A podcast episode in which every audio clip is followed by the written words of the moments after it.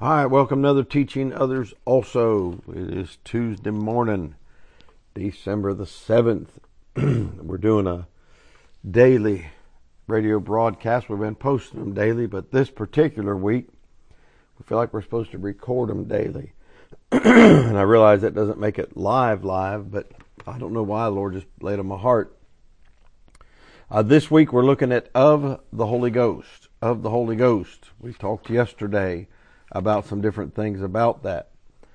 Today, let's go to uh, Luke chapter 4, Luke chapter 4, and Acts chapter 6. Luke chapter 4 and Acts chapter 6. And again, I have said, and, and I say over and over, we do not want to get focused on the forest, on the trees, and miss the forest. Forest, we do not want to uh, get ourselves sidetracked and try to ultra figure things out.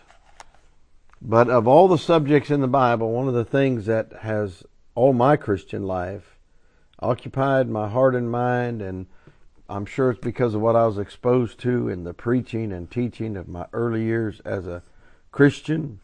Did not was not reared in a Christian environment. I do not did not come up that way, so it wasn't old hat to me. It's never gotten to be old hat to me.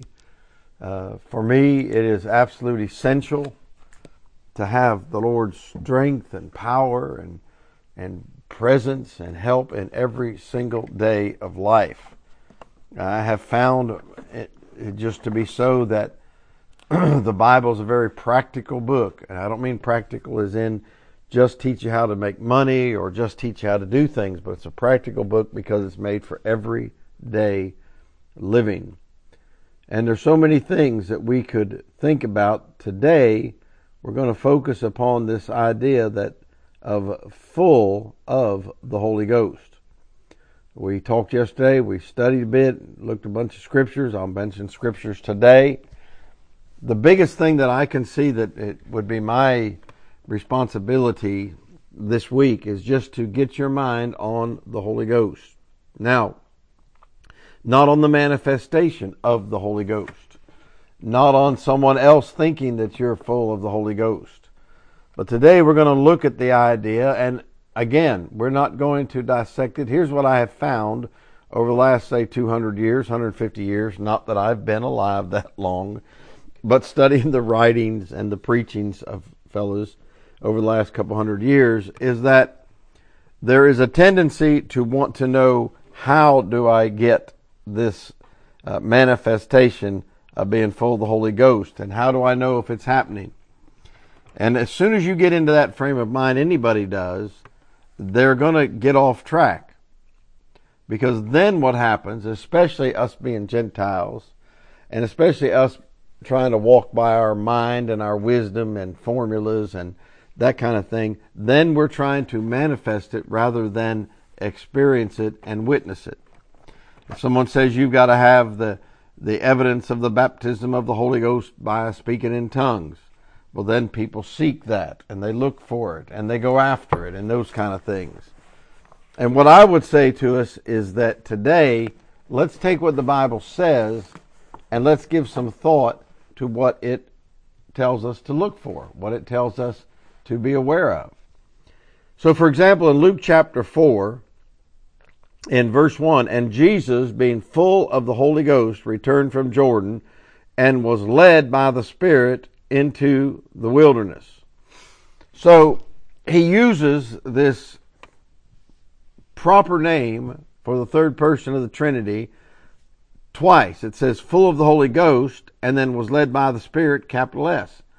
And for years, people have tried to divide that, figure it out, have a formula for it. I don't do that it looks to me the same way you've got different titles for the Father and different titles for the Son, you're going to have different titles for the Holy Ghost, the Holy Spirit, the third person, because of the role they play in the relationship. So in this case, let's notice that the Spirit is going to lead him into the wilderness to be tempted to for us. He hath made him to be sin for us who knew no sin, that we might be made the righteousness of God in Him. So these matters are happening for us. They are for us. They are for our situation. They are for our. He's going to make intercession and substitution and atonement, all those things. It's for us. He's doing it. And we are not going to study the formula for the victory that he had here and how he did it because that's not the subject for the day. The subject is full of the Holy Ghost. Now, there's definitely an, a, an easy connection to make between how he deals with Satan, the devil, in verse 2 and 3, etc., and the fact of being full of the Holy Ghost. You say, well, how, did, how would the Son of God have to be full of the Holy Ghost? There's something in there telling us that when we are born again, pictured by the Lord Jesus Christ coming into this world and being conceived of the Holy Ghost, and He came into this world we looked at yesterday. There is, there is a direct connection between that and what it's like to be a born again child of God walking in the Holy Ghost. So when we think of full of the Holy Ghost and we think of it being tempted here, keep in mind these things are for us. Now beware of doctrines that are based upon or focused upon or predicated upon personal experience. Come to Acts chapter 6, please. Acts chapter 6. So the Lord Jesus Christ, the Bible says, is full of the Holy Ghost. It doesn't give symptoms of it directly. It doesn't give uh, a description of it.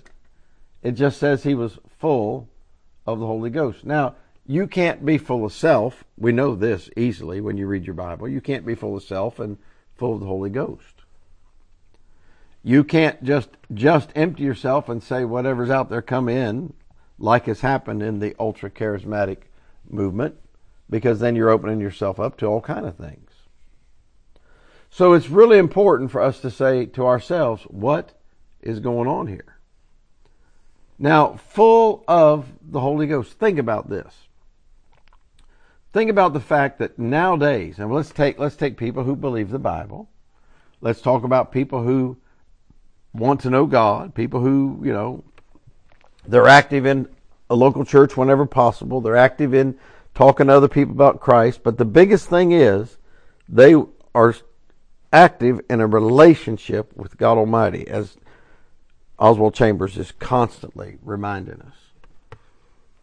We get to Acts 6 and they're trying to find some men to take care of a certain ministry, a ministration in Acts 6 and verse 1.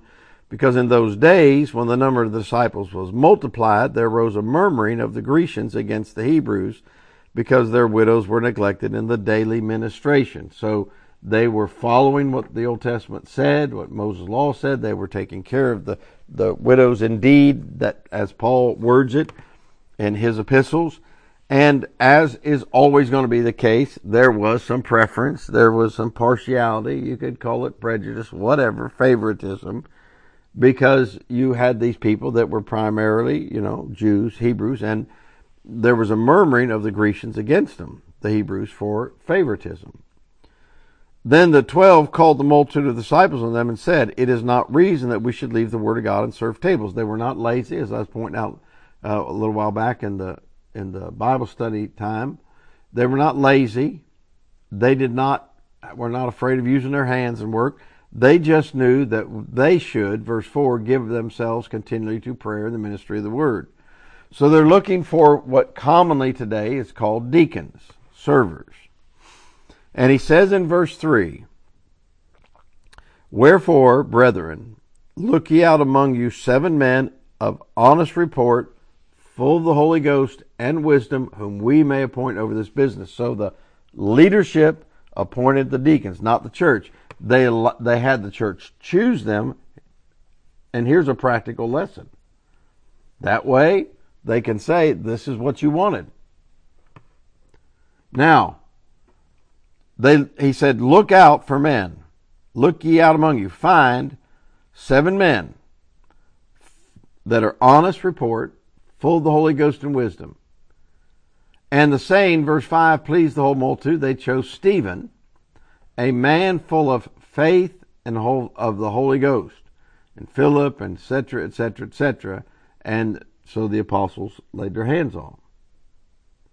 Notice the two things he was full of Stephen and the others full of faith and of the Holy Ghost. One chapter over, chapter 7. Chapter 7. If anything can happen through these words this morning, it's that you would walk away and say, Lord, what do I need to do to be in relationship with you, to be one of these men, these kind of men? Now, watch. Stephen is going to preach and he's going to get killed for it. Okay? Verse 54 He delivers his message. It says, When they heard these things, they were cut to the heart and they gnashed on him with their teeth. Now, watch. But he, mark the word in your Bible, being full of the Holy Ghost, looked up steadfastly into heaven, saw the glory of God, and Jesus standing on the right hand of God, and said, Behold, I see the heavens open, the Son of Man standing on the right hand of God. And then when he passes out of this thing, he says in uh, verse 59, it says, They stoned Stephen, calling upon God and saying, Lord Jesus, receive my spirit. And he kneeled down and cried with a loud voice, Lord, lay not this sin to their charge. And when he said this, he fell asleep. He died. Body kaput. Notice what he said while being killed by these people unjustly and unrighteously when he was full of the Holy Ghost. Now, notice in chapter 6, everything doesn't, it, there's no indication that this was an, an occasional thing for Stephen. It didn't say Stephen, a man full of faith, and, and he sometimes was full of the Holy Ghost. No, it says full of faith and of the Holy Ghost. It says here of Stephen being full of the Holy Ghost. Come over to chapter 11 quickly. Chapter 11. Our time will slip away. Get hold of this. Beware of this thing that's looking for fillings. Okay? Now, that doesn't mean that if you find yourself off track, you shouldn't get back on track. But there is this sense in which ministry has become the test of full of the Holy Ghost. These are everyday men. For example, in chapter uh, 11, 22, then, the then tidings of these things came into the ears of the church, which was in Jerusalem. And they sent forth Barnabas that he should go as far as Antioch, who, when he came and had seen the grace of God, was glad, and exhorted them all that with purpose of heart they would cleave unto the Lord. Now watch, for he was a good man and full of the Holy Ghost and of faith. There it is again. And then it says, and much people was added. Full of the Holy Ghost fullness is God's plan all the time. Not fullness every now and then, and you get these fillings like you would take your car and fill it up, or if you bought you a Tesla, you go out and charge it up. Okay? Ephesians 3:19 he says, "And to know the love of Christ which passeth knowledge that you might be filled with all the fullness of God." In chapter 4 verse 13 of Ephesians he says, till we all come in the unity of the faith, the knowledge of the Son of God, and a perfect man, and the measure of the stature of the fullness of Christ. Uh, he says over in Colossians, Colossians chapter 1, and, and here's what I'm trying to get at before we close this morning. God wants us, His will, His plan is fullness. He is looking for, and God's people will look for, they should, someone full of the Holy Ghost. And it's not about a pulpit. It's not about entering the pulpit. It's not about speaking in oratory. It's not about bringing the power of the Holy Spirit to town with you and the Holy Ghost to town. It's a it's a relationship, it's a condition, it's an experience that's primarily continually. For it pleased the Father that in him should all fullness dwell, Colossians 1:19.